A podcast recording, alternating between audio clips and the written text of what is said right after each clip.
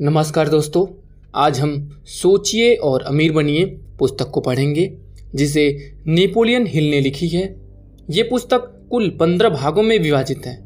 सबसे पहले हम लेखक इस पुस्तक के विषय में क्या कहना चाहता है, उसके बारे में पढ़ेंगे। तो शुरू करते हैं। इस पुस्तक के हर अध्याय में धन कमाने का वह रहस्य बताया गया है, जिसने दौलतमंद बनने में सैकड़ों लोगों की मदद की है। जिनका मैंने कई वर्षों तक सावधानी से विश्लेषण किया है। इस रहस्य की ओर मेरा ध्यान एंड्रयू कॉर्नेगी ने आधी सदी से अधिक पहले खींचा था। जब मैं छोटा था, तभी इस चतुर और प्रेमपूर्ण व्यक्ति ने इसे मेरे दिमाग में डाल दिया था। फिर वे अपनी कुर्सी पर टिककर बैठ गए और उनकी आँखों में एक खुशनुमा चमक थी। उन्होंने सावधानी से देखा कि मुझमें इतनी बुद्धि थी या नहीं कि मैं उनकी कही हुई बात के पूरे महत्व को समझ सकूँ। जब उन्होंने देखा कि मैंने विचार को समझ लिया तो उन्होंने मुझसे पूछा कि क्या मैं अपने जीवन के 20 साल या इससे अधिक समय इस काम में लगाने के लिए तैयार हूँ? ये इसलिए ज़रूरी था ताकि मैं इस रहस्य को संसार में उन पुरुषों और महिलाओं तक पहुँचा सकूँ जो बिना इस रहस्य के जीवन में असफल ही रहेंगे। मैंने कहा कि मैं ऐसा करूँगा और कार्नेगी के सहयोग से मैंने अपना वादा निभाया। इस पुस्तक में वो रहस्य दिए गए हैं जिसे हज़ारों लोगों ने जीवन के हर क्षेत्र में आजमा कर देखा है। ये कार्नेगी का ही विचार था। कि जादुई फार्मूला जिसने उन्हें इतनी प्रचुर दौलत दी है, उन लोगों तक पहुँचना चाहिए जिनके पास ये पता लगाने का समय नहीं है कि लोग किस तरह दौलतमंद बनते हैं। और उन्हें आशा थी कि मैं हर क्षेत्र में कार्यरत पुरुषों और महिलाओं के अनुभवों का अध्ययन करके और इस फार्मूले की विश्वसनीयता की जाँच करके इसे लोगों के सामने लाऊँगा। उनका मानना था कि इस फार्मूले को सभी पब्लिक स्कूलों और कॉलेजों में पढ़ाया जाना चाहिए और वे ये भी सोचते थे यदि इसे सही तरीके से सिखाया जाए तो ये शिक्षा के पूरे सिस्टम में क्रांति कर सकता है और स्कूल में बिताए जाने वाले समय को आधे से भी कम कर सकता है। आस्था वाले अध्याय में आप दैत्यकार यूनाइटेड स्टेट स्टील कॉरपोरेशन के संगठन की अद्भुत कहानी सुनेंगे, जिसका विचार एक युवक के मन में आया और उसने उसे बना दिया। इसके द्वारा कार्नेगी ने यह सिद्ध किया कि ये फार्मूला उन सभी के लिए काम कर सकता है जो इसके लिए तैयार है। इस रहस्य के एक ही प्रयोग से चार्ल्स एम स्वाब धन और अवसर दोनों ही दृष्टियों में अमीर बन गए। मोटे तौर पर इस फार्मूले का प्रैक्टिकल मूल्य 60 करोड़ डॉलर था। ये तथ्य और ये तथ्य लगभग हर आदमी को पता है, जो कार्नेगी को जानते थे।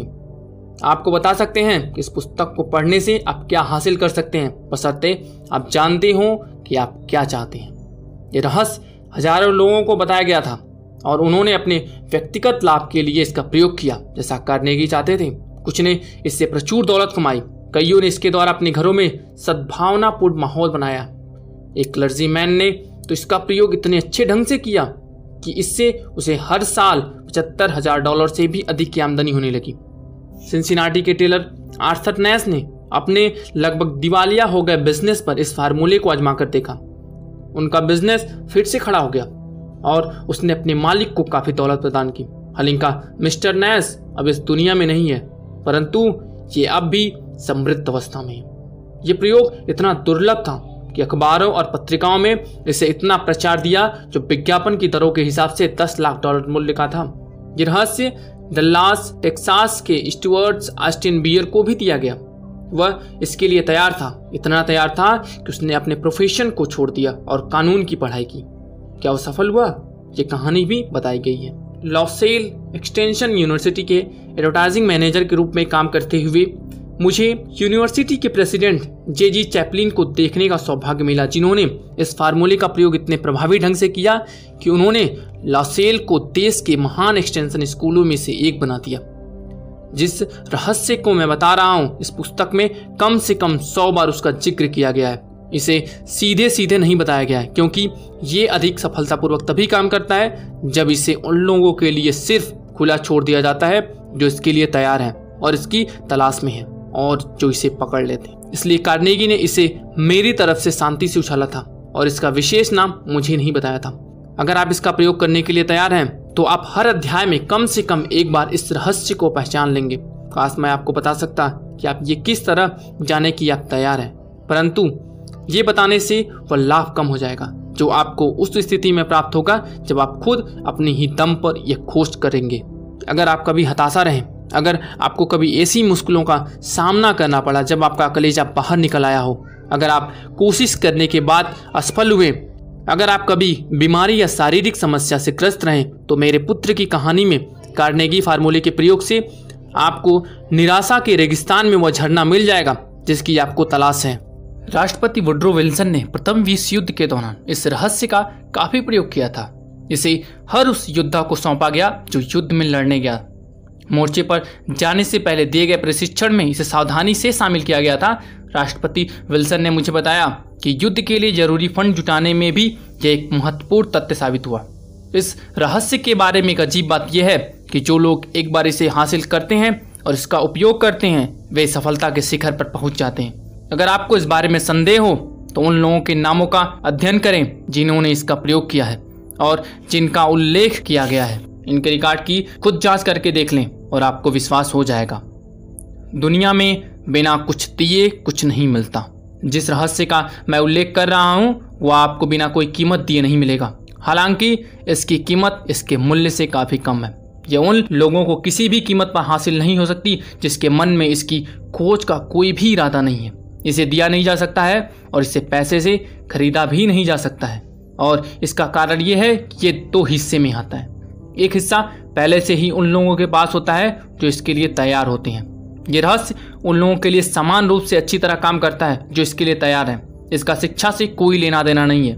मेरे पैदा होने के बहुत पहले ये रहस्य थॉमस एडिशन के स्वामित्व में आया और उन्होंने इसका इतना बुद्धिमत्तापूर्ण उपयोग किया कि विश्व के सबसे प्रमुख आविष्कारक बन गए।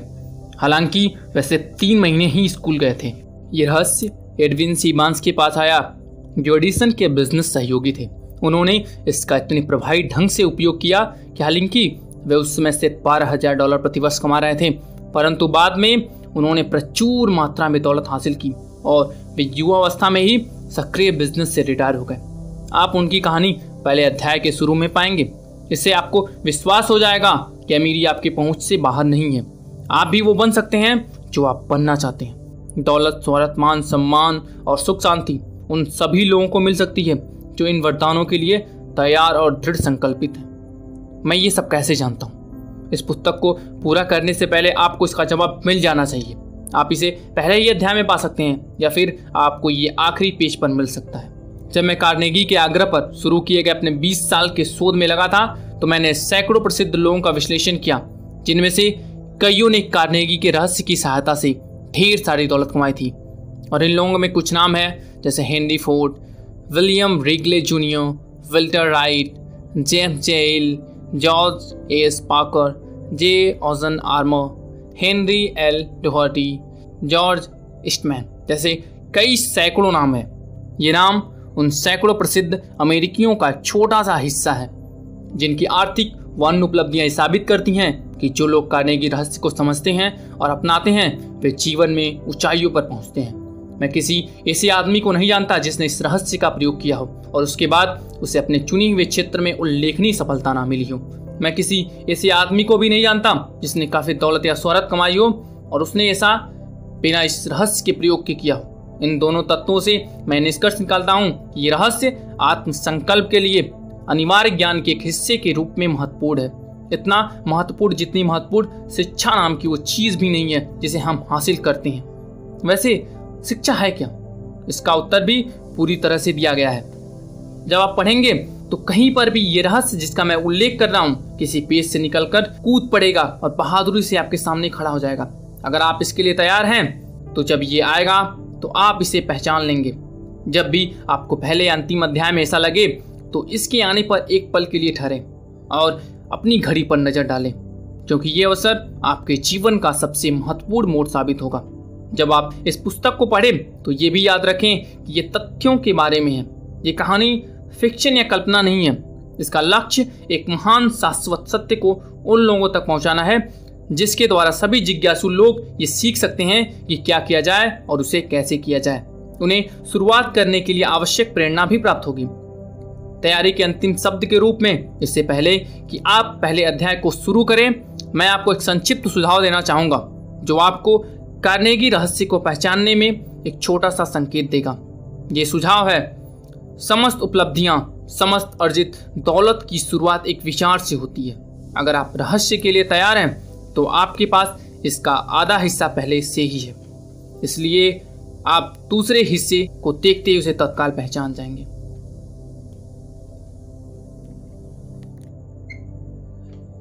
पहले अध्याय का नाम है, विचार ही वस्तु है। वो आदमी जिसने थॉमस एडिशन का पार्टनर बनने का तरीका सोचा। यह सच है कि विचार ही वस्तु है, और ये बेहद शक्तिशाली वस्तु है। जब उनके साथ निश्चित लक्ष्य हो, लगन हो, और उनके सहारे दौलत या किसी दूसरी भौतिक वस्तु को हासिल करने की प्रबल इच्छा जुड़ी हुई हो, कुछ साल पहले एडिसन सी बाँस ने इस सच्चाई को जाना कि लोग दरअसल सोचकर अमीर बन सकते हैं। परंतु उसने इस सत्य को एक ही बैठक में नहीं जान लिया। ये उसकी समझ में धीरे धीरे आया और उसकी शुरुआत हुई महान एडिशन के साथ पार्टनरशिप करने की उसकी प्रबल इच्छा से। बाँस की इच्छा की खासियत ये थी कि निश्चित थी। वो एडिशन के साथ काम करना चाहता था, उसके लिए काम नहीं करना चाहता था। वह किस तरह अपनी इच्छा को हकीकत में बदलता है, इस विवरण को ध्यान से पढ़ें। तभी आप उन सिद्धांतों को बेहतर तरीके से समझ पाएँगे, जिनसे दौलत हासिल होती है। जब ये इच्छा या विचार उसके दिमाग में पहली बार कौंधा तो वह इस स्थिति में नहीं था कि इस पर अमल कर सके। उसकी राह में दो बाधाएँ थी। पहली ये कि वह एडिशन को नहीं जानता था, और दूसरी ये कि उसके पास ऑरेंज, न्यू जर्सी जाने के लिए रेल के किराए के पैसे तक नहीं थे। ये बाधाएँ ज़्यादातर लोगों का हौसला पस्त कर देती हैं, और वे अपनी इच्छा को हकीकत में बदलने की कोई भी कोशिश नहीं करते। परंतु इस आदमी की इच्छा कोई साधारण इच्छा नहीं थी। आविष्कारक और फुटपाथिया। वह एक दिन मिस्टर एडिसन की प्रयोगशाला में पहुँच गया और उसने ये घोषणा की कि उस महान आविष्कारक का बिज़नेस पार्टनर बनने के लिए आया है। बाँस और एडिसन के बीच हुई इस पहली मुलाकात के बारे में बोलते हुए वर्षों बाद एडिसन ने कहा, वह एक साधारण फुटपाथी की तरह मेरे सामने खड़ा था, परंतु उसके चेहरे पर ऐसा कोई भी भाव नहीं था, जिससे यह दिखता था कि वह जो पाना चाहता है, उसने उसे हासिल करने का दृढ़ निश्चय कर रखा है। लोगों के साथ वर्षों के अनुभव से मैंने सीखा कि जब कोई आदमी किसी चीज़ को इतनी बुरी तरह पाना चाहता है कि उसे पाने के लिए अपना पूरा भविष्य, ज़िंदगी के एक ही पासे पर ताव पर लगा दें तो उस आदमी की जीत तय है। मैंने उसे उसका मन चाह अवसर इसलिए दिया क्योंकि मैं देख सकता था कि उसने ये तय कर लिया है कि वह तब तक जुटा रहेगा, जब तक वह सफल ना हो जाए। बात की घटनाओं ने यह साबित भी कर दिया कि मैंने कोई भी गलती नहीं की। उस युवक के हुलिये से एडिसन प्रभावित नहीं हुए। क्योंकि उसका हुलिया बहुत ही खराब था। फ़र्क उसकी सोच से पड़ा। बाँस को पहली ही मुलाकात में एडिसन ने अपना पार्टनर नहीं बना लिया, परंतु उसे एडिसन के ऑफ़िस में बहुत कम तनख्वाह पर काम करने का अवसर मिला। महीने गुजरते गए। बाँस ने अपने दिमाग में जो निश्चित महान लक्ष्य बनाया था, उस बहुमूल्य लक्ष्य तक पहुँचाने वाली कोई घटना नहीं हुई, परंतु बाँस के मस्तिष्क में महत्वपूर्ण बदलाव हुए। वो अपनी इच्छा को लगातार और अधिक प्रबल करता जा रहा था। कि एक दिन वो एडिशन का बिज़नेस पार्टनर बनकर दिखाएगा। मगर वैज्ञानिक सही कहते हैं कि जब कोई व्यक्ति किसी चीज़ के लिए सचमुच तैयार होता है तो वो चीज़ आ ही जाती है। मांस एडिसन का बिज़नेस पार्टनर बनने के लिए तैयार था। और इससे भी बड़ी बात यह थी कि उसने तब तक तैयार रहने का संकल्प कर लिया था कि जब तक कि उसे अपनी मनचाही चीज़ हासिल ना हो जाए। उसने खुद से ये नहीं कहा, अरे, इससे क्या फ़ायदा होगा? बेहतर ये होगा कि अपना लक्ष्य बदल लूँ और सेल्समैन का काम आजमा कर देखूँ। इसके बजाय उसने कहा, मैं यहाँ एडिसन के साथ बिज़नेस शुरू करने के लिए आया हूँ और मैं इस लक्ष्य को हासिल करके रहूँगा। चाहे मुझे इसमें अपनी सारी ज़िंदगी ही क्यों ना लगानी पड़े। वह पूरी तरह गंभीर था। अगर लोग अपने लक्ष्य को निश्चित कर ले और एकाग्रता व संपूर्ण समर्पण से उसे प्राप्त करने में जुट जाए तो लोगों की किस्मत बदल सकती है। शायद युवा बाँस को उस समय ये पता ना हो, परंतु इकलौती इच्छा को प्राप्त करने की उसकी लगन और उसका दृढ़ संकल्प उसे सारी बाधाओं से पार ले गया और उसे वो अवसर मिल ही गया जिसकी उसे तलाश थी। अवसर के छतम रूप। जब अवसर आया तो ऐसे रूप में आया और ऐसी दिशा से आया जिसकी बाँस ने उम्मीद भी नहीं की थी। अवसर इंसानों के साथ अक्सर इस तरह की चालबाजी करता रहता है। अवसर पिछले दरवाजे से चुपचाप घुसाता है और अक्सर ये दुर्भाग्य और अस्थायी पराजय के वेश में आता है। शायद इसलिए बहुत सारे लोग अवसर को पहचान नहीं पाते हैं। एडिसन ने एक नया ऑफ़िस यंत्र बनाया था, जिसे उस वक्त एडिसन डिटेक्टिंग मशीन के नाम से जाना जाता था। उनके सेल्समैन उस मशीन को लेकर उत्साहित नहीं थे। उन्हें विश्वास नहीं था कि इसे आसानी से बेचा जा सकता है। बाँस ने अपना अवसर देखा। कि अवसर चुपके से उसके जीवन में आया था। एक अजीब सी दिखने वाली मशीन में छुपकर, जिसमें बाँस और उसके आविष्कारक को छोड़कर किसी तीसरे को कोई भी रुचि नहीं थी। बाँस जानता था कि एडिसन डिटेक्टिंग मशीन बेच सकता है। उसने एडिसन को यह सुझाव दिया और उसे तत्काल अपना मौका मिल गया। उसने मशीन बेची और इतनी सफलतापूर्वक बेची कि एडिसन ने उसे इस मशीन को पूरे देश में डिस्ट्रीब्यूट और मार्केट करने का कॉन्ट्रैक्ट दे दिया। इस बिज़नेस सहयोग से बाँस ने ढेर सारा पैसा कमाया, परंतु उसने इससे भी बड़ा काम कर दिखाया। उसने ये साबित कर दिया कि इंसान सोचकर अमीर बन सकता है। मांस की मौलिक इच्छा का आर्थिक मूल्य उसके लिए क्या था? ये तो मैं नहीं जानता। शायद इसकी वजह से उसे बीस या तीस लाख डॉलर मिले। परंतु रकम महत्वपूर्ण नहीं है। महत्वपूर्ण तो ये जानना था कि सिद्धांतों के सारे इंसान अपने विचारों को भौतिक पुरस्कारों में बदल सकता है। मांस ने महान एडिसन के साथ पार्टनरशिप की बात दिल से सोची। ये सोच सोचकर वो दौलतमंद बन गया। उसके पास शुरुआत में कुछ भी नहीं था। उस वक्त तो वो इतना भी नहीं जानता था कि वो क्या चाहता है। और उसमें अपनी मनचाही चीज़ हासिल होने तक डटे रहने का संकल्प था। बाँस ने महान एडिसन के साथ पार्टनरशिप की बात दिल से सोची। ये सोच सोचकर वो दौलतमंद बन गया। उसके पास शुरुआत में कुछ भी नहीं था। उस वक्त तो वो इतना ही जानता था कि वह क्या चाहता था। और उसमें मनचाही चीज़ हासिल होने तक डटे रहने का संकल्प था। सोने से तीन फीट दूर असफलता का एक काम कारण यह भी है कि लोग अस्थायी पराजय के बाद मैदान छोड़ देते हैं। हर आदमी कभी ना कभी ये गलती ज़रूर करता है। आर यू डॉर्बी के अंकल गोल्ड्रस के दौर में स्वर्ण की खोज के अभियान में जुट गए थे। वे खुदाई करने और अमीर बनने के लिए पश्चिम दिशा में गए। वे नहीं जानते थे कि धरती के नीचे जितना सोना छुपा है, उससे कहीं ज़्यादा सोना इंसान के विचारों में छुपा है। वे तो कुदाली फावड़ा लेकर ज़मीन के एक टुकड़े पर खुदाई करने में जुट गए थे। कई सप्ताह की मेहनत के बाद उन्हें चमकते हुए स्वर्ण की झलक दिखाई दी। परंतु उस सोने के सतह तक लाने के लिए मशीनों की ज़रूरत थी। चुपचाप उन्होंने खदान का मुँह ढक दिया और मैरीलैंड के विलियम्स वर्ग के अपने घर में लौट आए। उन्होंने अपने रिश्तेदारों और कुछ दोस्तों को सोने की खुदाई के सफलता के बारे में बताया। उन्होंने मिलकर मशीनों को खरीदने के लिए आवश्यक धन जुटाए। अंकल और डॉर्बी खदान पर काम शुरू करने के लिए वापस लौटे। कच्ची धातु की पहली खेप को स्मेल्टर तक पहुँचाया गया। वहाँ ये पता चला कि उनकी खदान कॉलरेडो की सबसे बढ़िया खदान थी। कच्ची धातु की कुछ खेपों में ही उनके सारे कर्जे उतर गए। फिर भारी मुनाफे की बारी आई। खुदाई मशीन नीचे जा रही थी। डार्बी और अंकल की आशाएँ आसमान छू रही थी। तभी अचानक कुछ हुआ। सोने की झलक गायब हो गई। वे इंद्रधनुष के आखिरी सिरे पर आ गए थे और स्वर्ण पात्र अब वहाँ नहीं था। वे खोदते रहे इस आशा में कि एक बार फिर सोने की झलक दिख जाए, परंतु उनकी मेहनत बेकार गई। आखिरकार उन्होंने मैदान छोड़ने का फैसला किया। उन्होंने एक कबाड़ी को मशीन कौड़ियों के मोल बेच दी और ट्रेन पकड़कर वापस घर लौट आए। कबाड़ी ने एक माइनिंग इंजीनियर को बुलाकर खदान का इंस्पेक्शन करवाया। इंजीनियर ने सलाह दी कि यह प्रोजेक्ट इसलिए असफल हुआ क्योंकि इसके मालिक ये नहीं जानते थे कि बीच में फॉल्ट लाइन आती है। उसके विश्लेषण के अनुसार सोने की झलक उस स्थान से मात्र तीन फुट नीचे थी, जहाँ डार्बी ने खुदाई बंद की थी। और इंजीनियर का अनुमान सच साबित हुआ। कबाड़ी को खदान से लाखों करोड़ों डॉलर का सोना मिला। सिर्फ़ इसलिए क्योंकि वो जानता था कि हार मानने से पहले विशेषज्ञ की सलाह लेना उचित होता है। लोगों के ना कहने के कारण मैं कभी नहीं रुकूँगा। बाद में मिस्टर डार्बी ने अपने इस नुकसान की कई गुना भरपाई कर ली। जब उन्होंने ये खोज लिया कि इच्छा को सोने में बदला जा सकता है। ये खोज उन्होंने तब की जब वे जीवन बीमा बेचने के बिज़नेस में आए थे। उन्हें याद था कि उन्होंने सोने से तीन फीट दूर ही हार मान ली थी। डार्बी ने इस अनुभव से सबक सीखा और वे अपने नए बिज़नेस में खुद से ये कहा करते थे कि मैं सोने से तीन फीट दूर रुक गया था। परंतु जब मैं लोगों से बीमा खरीदने के लिए कहता हूँ तो मैं सिर्फ़ इसलिए कभी नहीं रुकता क्योंकि उन्होंने ना कह दिया है।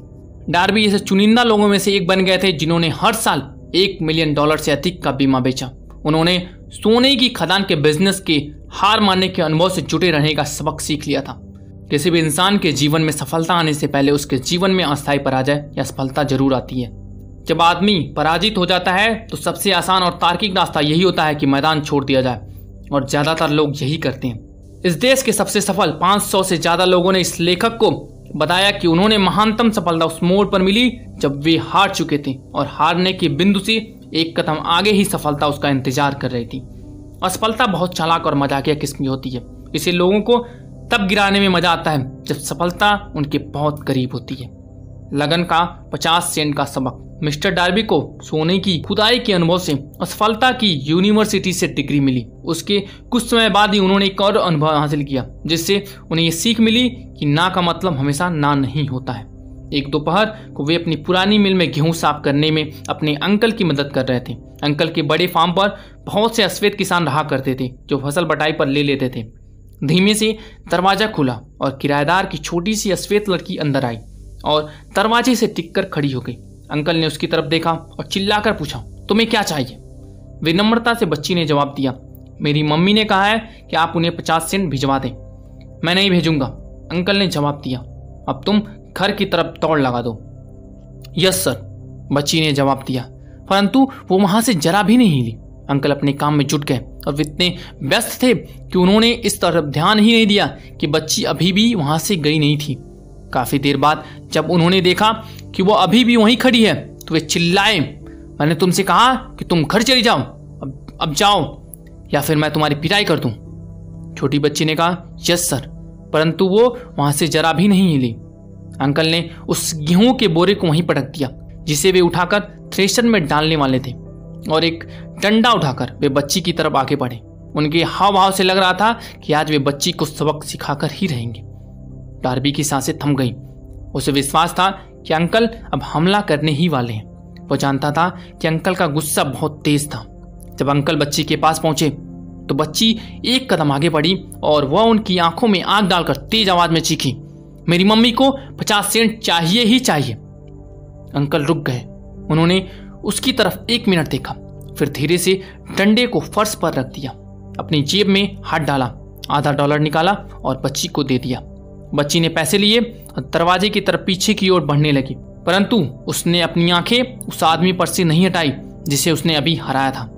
जब वो चली गई तो अंकल एक बक्से पर बैठ गए और दस मिनट तक खिड़की के बाहर झांकते हुए कुछ सोचते रहे।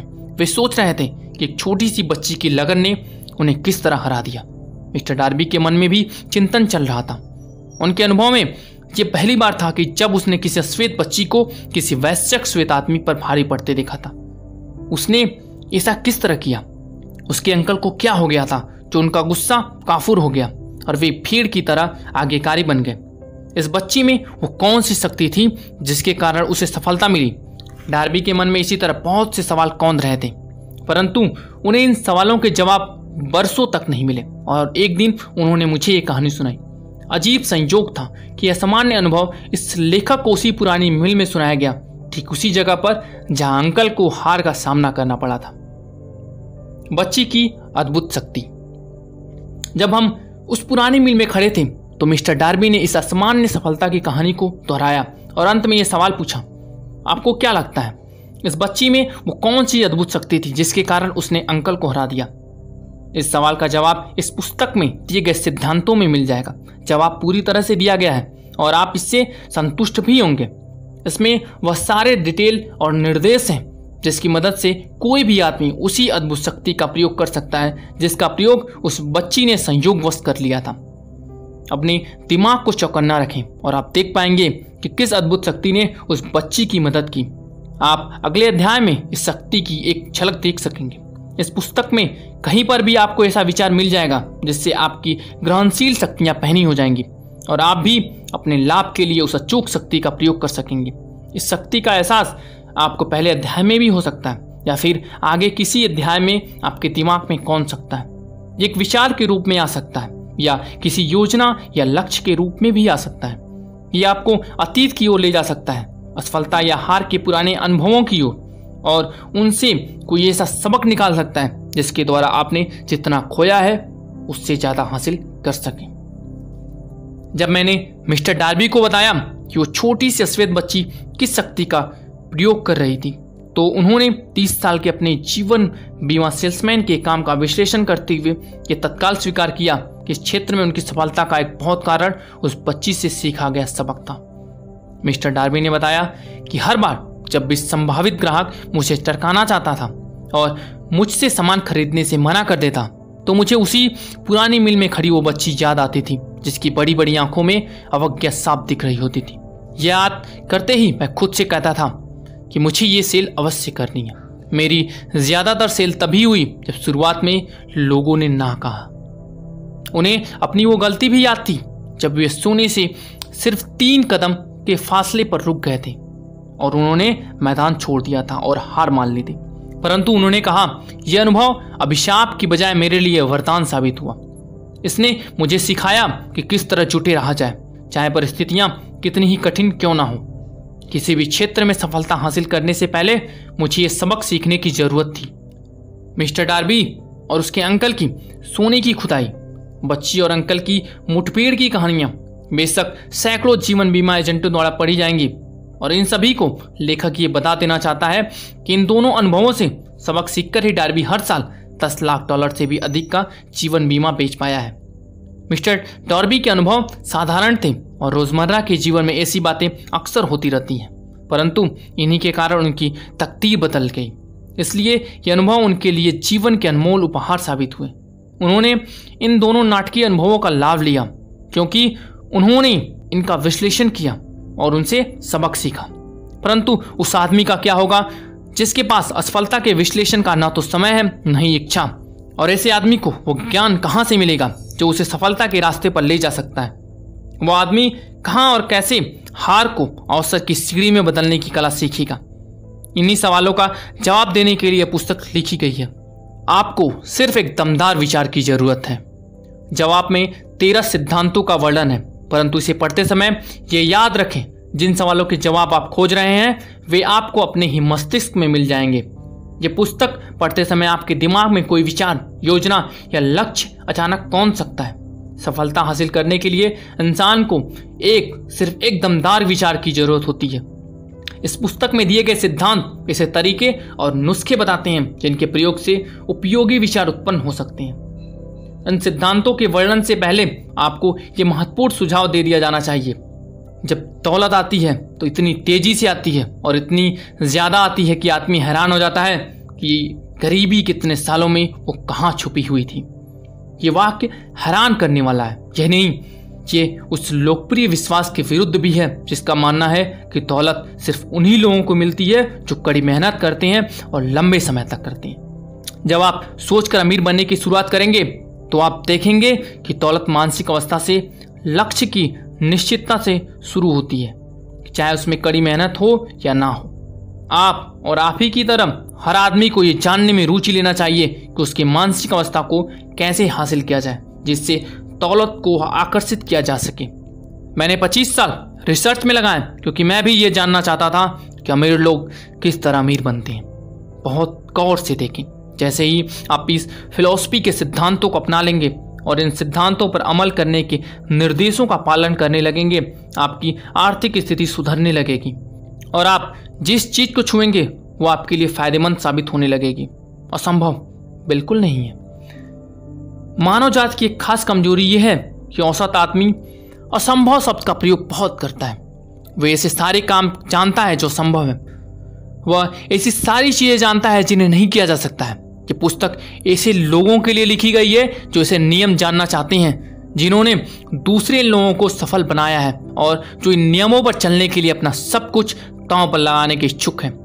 सफलता उन्हीं को मिलती है जो सफलता के बारे में जागरूक होते हैं और असफलता उनको मिलती है जो असफलता के बारे में जागरूक होते हैं। इस पुस्तक का लक्ष्य उन सभी लोगों की मदद करना है जो अपने मस्तिष्क को असफलता की जागरूकता से निकालकर सफलता की जागरूकता की ओर ले जाना चाहते हैं। ज़्यादातर लोगों में एक और कमज़ोरी होती है।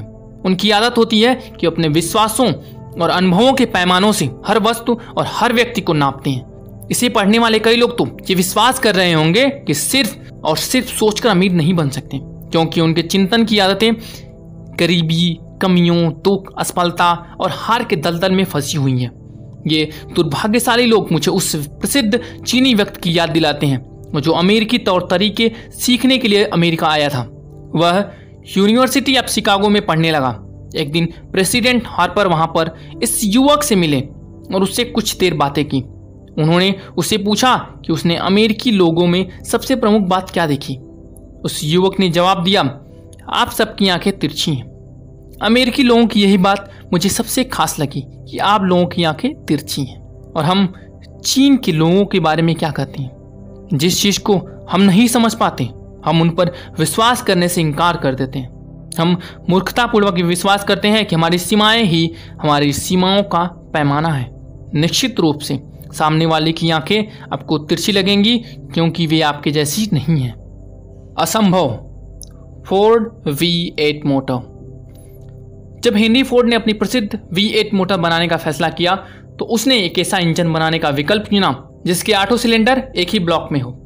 उसने अपने इंजीनियरों को ऐसा इंजन बनाने का निर्देश दिया। डिज़ाइन कागज़ पर आ गया, परंतु सभी इंजीनियरों का कहना था कि आठ सिलेंडर के इंजन ब्लॉक को एक ही टुकड़े में डालना असंभव है। फोर्ड ने कहा, फिर भी आप इसे बनाओ। परंतु उन्होंने जवाब दिया कि असंभव है। काम चालू कर दो। फोर्ड ने आदेश दिया और ये काम तब तक करते रहो जब तक तुम्हें सफलता ना मिल जाए, चाहे इसमें कितना भी वक्त लगे। इंजीनियरों ने अपना काम चालू कर दिया। अगर वे फोर्ड की नौकरी में बने रहना चाहते थे तो उनके पास कोई दूसरा विकल्प भी नहीं था। छः महीने गुजर गए, परंतु कुछ भी नहीं हुआ। इसके बाद छः महीने और गुजर गए, और फिर भी कुछ नहीं हुआ। इंजीनियरों ने आदेशों के पालन की हर संभव कोशिश की, परंतु वह काम उन्हें असंभव लग रहा था, जिसे किया जाना संभव नहीं था। कुछ साल बाद फोर्ड ने इंजीनियरों को फिर बुलवाया और दोबारा उन्होंने उससे वही बताया कि उसके आदेशों को पूरा करने का कोई तरीका उन्हें नहीं सूझ रहा है। काम चालू रखो, फोर्ड ने फिर कहा। मैं इसे चाहता हूँ और मैं इसे पाकर ही रहूँगा। उन्होंने काम चालू रखा और फिर जैसे जादू की छड़ी से रहस्य प्रकट हो गया। फोर्ड की लगन एक बार फिर जीती। हो सकता है कि यह कहानी अक्षर से सत्य ना हो, परंतु इसका मूल भाव और घटनाएँ बिल्कुल सही है। अगर आप इससे निष्कर्ष निकालना चाहते हैं तो इससे ये निष्कर्ष निकालें कि आप भी सोचकर अमीर बन सकते हैं और आप भी फोर्ड की करोड़ों डॉलर की अमीरी का रहस्य जान सकते हैं। आपको यह रहस्य जानने के लिए बहुत मेहनत नहीं करनी पड़ेगी। हेनरी फोर्ड इसलिए सफल हुए क्योंकि उन्हें सफलता के सिद्धांत मालूम थे और उन्होंने उन सिद्धांतों पर अमल किया था। इनमें से एक है इच्छा। ये जानना कि आपको क्या चाहिए। पढ़ते समय फोर्ड की कहानी याद रखें और उन पंक्तियों को दोहराएँ जिनमें उसकी अभूतपूर्व उपलब्धियों का रहस्य बताया गया था। अगर आप ऐसा कर सकते हैं, अगर आप उन सिद्धांतों पर उंगली रख सकते हैं, जिसकी वजह से हेनरी फोर्ड अमीर बने तो आप उनकी उपलब्धियों की बराबरी कर सकते हैं, चाहे आप किसी भी व्यवसाय या रोज़गार में हो। आप क्यों अपने भाग्य के निर्माता हैं? जब हेनले ने अमर पंक्तियाँ लिखी, मैं अपने भाग्य का निर्माता हूँ, मैं अपनी आत्मा का कप्तान हूँ तो उसे हमें ये जानकारी देनी चाहिए थी कि हम अपने भाग्य के निर्माता स्वयं हैं, अपनी आत्माओं के कप्तान हम स्वयं हैं, क्योंकि हम में अपने विचारों को नियंत्रित करने की शक्ति है। उसे हमें ये बताना चाहिए था कि हमारे दिमाग में जो विचार प्रबल होते हैं, हमारा मस्तिष्क उनकी तरफ़ चुंबकीय शक्ति से आकर्षित होता है, और इंसान आज तक इसका कारण नहीं जान पाया कि वो चुंबक ऐसी शक्तियाँ लोगों और जीवन की परिस्थितियों को आकर्षित क्यों करता है, जो हमारे प्रबल विचारों से संबंध होते हैं। उसे हमें ये पहले बताना चाहिए था कि ढेर सारी दौलत हासिल करने से पहले हमें अपने मन में दौलत हासिल करने की प्रबल इच्छा का चुंबकीय विचार रखना चाहिए। हमें धन के बारे में जागरूक बनाना चाहिए। जब तक कि दौलत की प्रबल इच्छा इसे हासिल करने की कोई निश्चित योजना न बनवा दे। परंतु चूँकि हिलने एक कवि था, दार्शनिक नहीं था, इसलिए उसने इस महान सच्चाई को कविता के रूप में ही रखा और इन पंक्तियों के दार्शनिक अर्थ को पढ़ने वालों के विश्लेषण पर छोड़ दिया। धीरे धीरे यह महान सत्य हमें समझ में आता गया। जो बाद में पूरी तरह स्पष्ट हो जाता है कि इस पुस्तक में बताए गए सिद्धांतों में वह रहस्य छुपा हुआ था, जिसके द्वारा आप अपने आर्थिक भविष्य को नियंत्रित कर सकते हैं। सिद्धांत जो आपकी तकदीर बदल सकते हैं। अब हम इस सिद्धांतों में से पहले सिद्धांत को परखने के लिए तैयार हैं। अपने दिमाग को खुला रखें और ये जान लें कि आप जो पढ़ रहे हैं वो किसी एक इंसान की खोज नहीं है। ये सिद्धांत कई लोगों के लिए काम कर चुके हैं। आप भी अपने लाभ के लिए इसका इस्तेमाल कर सकते हैं। आपको ये करना आसान लगेगा, कठिन नहीं। कई साल पहले मैंने वेस्ट वर्जीनिया के सालिम कॉलेज में एक भाषण दिया था। अगले अध्याय में दिए गए सिद्धांतों के बारे में मैं इतनी प्रबलता से बोला कि श्रोताओं में से एक ने इसे अपनी फिलोसफी का हिस्सा बना लिया। वह युवक संसद सदस्य बन गया और फ्रैंकलिन डी रिजबेल्ट सरकार में एक महत्वपूर्ण पद पर पहुँचा। उसने मुझे एक पत्र लिखा। जिसमें उसने स्पष्ट रूप से उल्लेख किया कि अगले अध्याय में बताए जाने वाले सिद्धांतों के बारे में उसके विचार क्या हैं। इसी वजह से मैं उसके पत्र को प्रकाशित कर रहा हूँ, ताकि ये अगले अध्याय की भूमिका का काम करें। ये आपको आने वाले पुरस्कारों की एक झलक देता है। प्रिय नेपोलियन, संसद सदस्य के रूप में सेवा करते हुए मैं लोगों की समस्याओं को गहराई से समझ पाया हूँ। मैं एक सुझाव देना चाहता हूँ जो हज़ारों लोगों की मदद कर सकता है। 1922 में आपने सालिम कॉलेज में एक भाषण दिया था। तब मैं भी उसी कॉलेज में पढ़ता था। उस भाषण में आपने मेरे मन में कैसे विचार का बीज बोया था, जिसकी वजह से मैं आज इतना सफल हो सका हूँ। जिसकी वजह से मैं आज इतने सारे लोगों की सेवा कर पा रहा हूँ और जिसकी वजह से ही मैं भविष्य में भी सफलता प्राप्त कर पाऊँगा। मुझे याद है, जैसे ये कल की बात हो, कि आपने हेनरी फोर्ड का उदाहरण दिया था, जिसके पास ज़्यादा शिक्षा नहीं थी। जिसके पास एक डॉलर भी नहीं था, जिनके कोई प्रभावशाली मित्र भी नहीं थे, परंतु इन सब के बावजूद वे सफलता की चोटी पर पहुँच गए थे। मैंने उसी समय अपना मन बना लिया था। आपके भाषण के पूरा होने से पहले ही मैंने ठान लिया था कि चाहे मेरे जीवन में कितनी भी कठिनाइयाँ आए, मैं उन सबको पार करके सफलता हासिल करके रहूँगा। हज़ारों युवा इस साल और आने वाले कुछ सालों में कॉलेज की पढ़ाई पूरी करके निकलेंगे। उनमें से हर एक को प्रैक्टिकल प्रोत्साहन के वैसे ही संदेश की ज़रूरत होगी जैसा संदेश मुझे आपसे मिला था। वे जानना चाहते होंगे कि किस तरफ़ जाएँ, क्या करें ताकि जीवन में सफलता उनके कदम छूमे। आप उन्हें रास्ता बता सकते हैं क्योंकि आपने इतने सारे लोगों की समस्याएँ सुलझाने में उनकी मदद की है। आज अमेरिकियों में से ऐसे हज़ारों लोग हैं जो ये जानना चाहेंगे कि विचारों को दौलत में किस तरह बदला जा सकता है। गरीबी की दलदल से बाहर निकलकर अमीरी की गलीचे तक कैसे पहुँचा जा सकता है? अगर उनकी कोई मदद कर सकता है तो वो आप हैं। अगर आप ये पुस्तक प्रकाशित करें तो मैं इसकी पहली प्रति खरीदना चाहूँगा, जिस पर आपका ऑटोग्राफ हो। शुभकामना सहित, आपका जेनिंग्स रेडोल्फ। वो भाषण देने के 35 साल बाद मैं एक बार फिर उन्नीस सौ सत्तावन में सोलेम कॉलेज गया, और वहाँ मैंने अपना भाषण एक बार फिर दिया। उस समय मुझे सोलेम कॉलेज